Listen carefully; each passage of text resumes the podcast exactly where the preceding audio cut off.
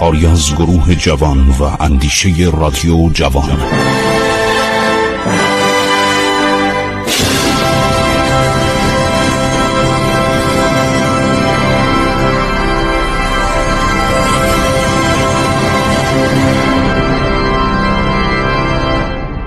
بسم الله الرحمن الرحیم. به نام خداوند بخشاینده مهربان. شنوندگان عزیز من خسرو معتزد هستم. با شما صحبت می کنم در برنامه عبور از تاریخ. در برنامه های گذشته عبور از تاریخ ما به طور جامع و مبسود چگونگی شکست خوردن ارتش ساسانی رو از ارتش اسلام از سپاهیان اسلام که در میان آنها عناصر مسلمان شده نیز بودند از اتباع ایران شهروندان ایران حتی از سرداران ایرانی براتون گفتیم.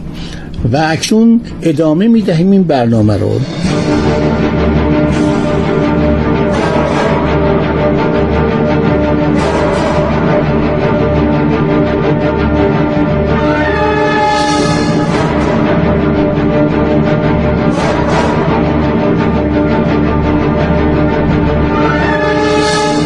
در سال 642 میلادی برابر سال 21 هجری شاهنشاهی ساسانی پس از جنگ نهاوند به کلی فرو پاشید و دیگه ایران به صورت ایالات پراکنده در اومد که در هر یک از این ایالات یا یک فرمانروای ایرانی مسلمان شده یا کسی که جزیه می‌داد فرمانروایی می‌کرد حکومت می‌کرد یا یکی از سرداران مسلمان بودند در حدود دویست سال این وضعیت ادامه پیدا کرد و در این مدت ایران جزو سرزمین های خلافت اسلامی بود. و البته افراد مختلفی برای این قسمت ها فرمان میراندن. جاهایی بودن ایرانیا بودن همونطور که عرض کردم.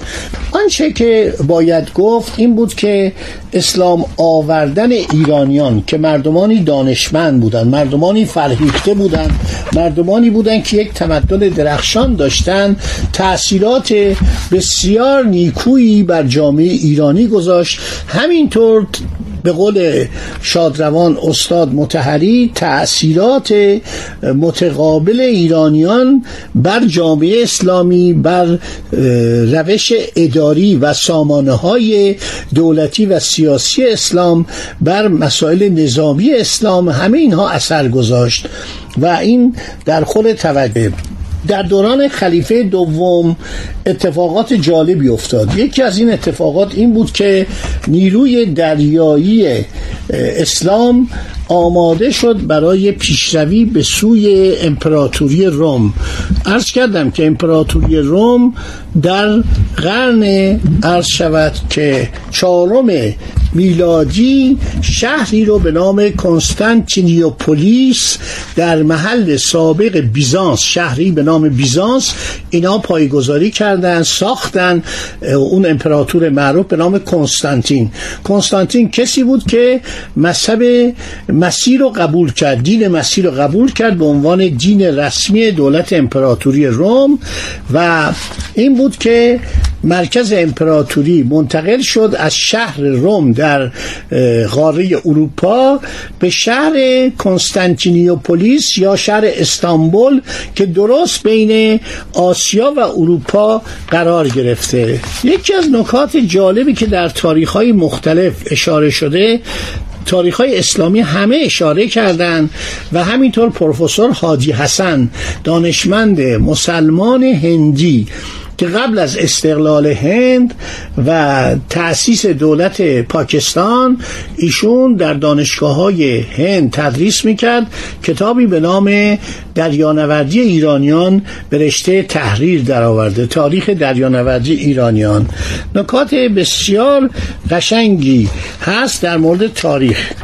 موقعی که مسلمانان به طرف عرض شود که نوایی امپراتوری روم پیش رفتن ماوی فرمانروای عرض شود که مناطقی شد که باید تصرف می‌شد.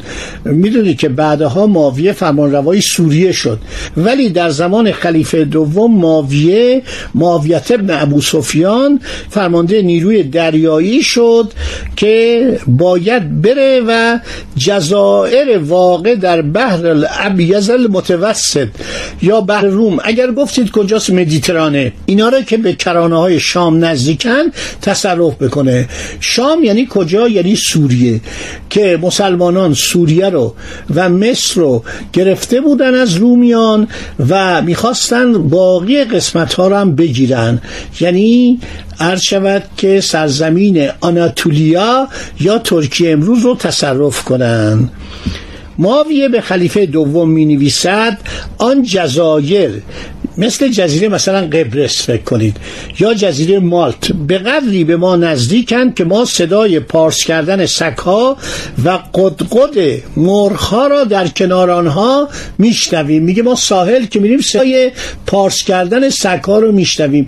تعداد زیادی جزیره عرض شود که در دریای مدیترانه شرقی نزدیک خاک ترکیه امروز و همینطور سوریه چون سوریه میدی که در جنوب ترکیه قرار داره. این می نویسه به خلیفه دوم که ما این جزایر به قدری به ما نزدیکن که ما صدای پارس کردن سکها و قدقد ماکیان را در کنار آنها میشنویم. خلیفه جواب میده. نامه به امر آس می نویسه که او فرمانروای شهر عرض شود فستاد یه شهری بود به نام فستاد پایتخت مصر. مصر هم به دلیل نفرتی که مردم مصر به دولت روم داشتن از نظر مذهبی اینا همه مسیحی بودن. منتها فرق مختلف مسیحی بودن و دولت روم اصرار داشت که اینها به آن فرقه ای که فرقه قسطنطنیه بود بپیوندن.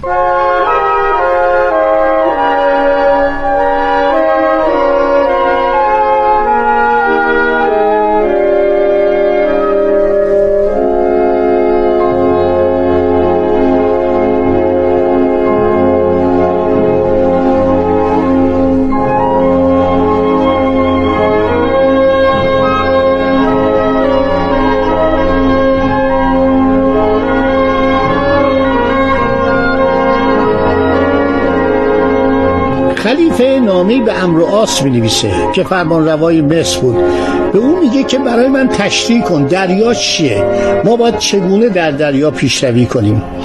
امراس جواب میده دریا گسترده بیکران است که بر آن کشتی های بزرگ به ذره های ریزی میمانند.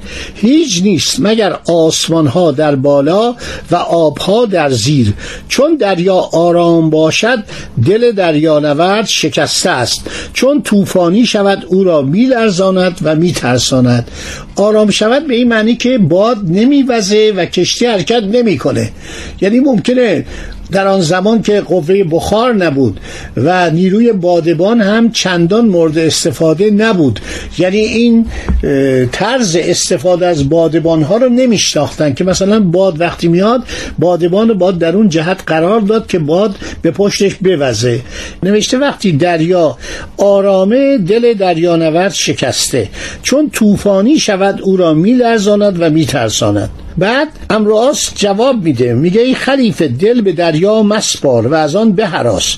آدمی در دریا همچون حشره بر تراشه است که گاهی به زیر آب فرو می رود و گاهی از ترس می بیرد وقتی این نامه که شبیه شعری بود به خلیفه دوم رسید در پاسخ ماویه شعری چنین سرود و نوشت و فرستاد.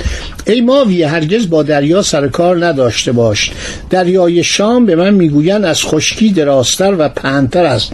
چگونه می‌توانم مردم خود را به آغوش نفرین شده آن هیولا بسپارم؟ ای ماویه به دریا مشو. من سلامت مردم خود را بیش از گنج های روم دوست میدارم. ماویه اصرار می‌کنه. میگه آقا ما کشتی سازان خوبی داریم. و اشاره می‌کنه که کشتی سازان عرب و کشتی سازان عرض شود که ایرانی در خلیج فارس اینا قرنها دارن کشتی می‌سازن. همینطور اینا می‌تونن در بنادر شرقی بحر الابیض المتوسط دریای سفید متوسط یعنی چی؟ یعنی دریای روم یعنی دریای مدیترانه که سعدی هم اشاره می‌کنه بحر روم یا بحر مغرب. کلمه مغرب هم به کار میبردن. بالاخره ناوگان چوبین ماویه که کشتی سازان ایرانی و عرب آن را در بدر شرقی مدیترانه ساخته بودن همون سور و سیدا. که اینا زمان اگر یادتون باشه گفتم زمان حقمنشیان هم ایران کشتی خودشو در اونجا می ساخت رایی خلیج شاخ طلایی شدند که روبروی قسطنطنیه قرار دارد. اما در آنجا رومیان از دریا آتش یونانی را به سراغ آنها فرستادند. از فراز باروی قسطنطنیه آینه های محدب و مقعر را بر بادبان ها تاباندند. این یونانیان خیلی وارد بودند. امپراتوری روم شرقی در حقیقت امپراتوری روم شرقی و یونان بود. چون این هر دوتا با هم اتحاد کرده بودند. بعضی از پادشاهان عرض که امپراتوری بیزانس یا روم شرقی یونانی بودند. کتابی نوشته پولومر نویسنده فرانسوی به نام تاریخ بیزانس. این کتاب پیدا نمیشه. ولی ممکنه تو کتابخانه ملی و کتابخانه قرائتخانه باشه. بسیار کتاب جالبی تاریخ بیزانس و گذشته از آن ویلدوران در کتاب بزرگ تاریخ تمدن که همه جا در دسترسه شاید چندین جلد به تاریخ بیزانس اختصاص داده. اینا آینه های محدب و مقعر رو بر بادبان ها میتاباندن. این اختراع خیلی قدیم قدیمی بود ارشمیدس اختراع کرده بود. در سیراکیوز این کار می‌کردن. در روم باستان. سپاه ماویه به سختی شکست خورد. کشتی ها یا در شولای آتش سوختن آتشی که از آتش یونانی. عبارت بود از فسفر نفت و آهک و چند مایه مرموز دیگر که این شاید 800 سال استانبول رو نجات داد. دریا را به تنور گداخته بدل می‌کرد. این آتش یونانی رو رو آبم میریختن. این میومد چون نفت در این به صلاح وجود داشت میومد سطح آب و میپوشان و کشتی چوبی رو آتش می‌زد. در اثر انکاس نور آفتاب به بادبان ها این آینه ها رو که میتابوندن آتش می‌گرفت. من اینا رو می‌خوام بگم بگم ملت ایران چنین ملتی بود. یعنی با چنین قومی قوم و دولت روم سرکار داشت و تونسته بود که مدت ها قسطنطنیه رو شود در محاصره بگیره. این بود که حدود سی هزار ساز ایرانی هم در محاصره عرض شود قسطنطنیه به وسیله مسلمانان حضور داشتند. تمام کتاب ها نوشتن. خب مطالب رو تا اینجا دنبال کردید. امیدوارم مورد توجهتون واقع شده باشه. دوستان عزیز برنامه امروزم تموم شد. ما این بحث رو ادامه خواهیم داد. روز خوشی داشته باشید.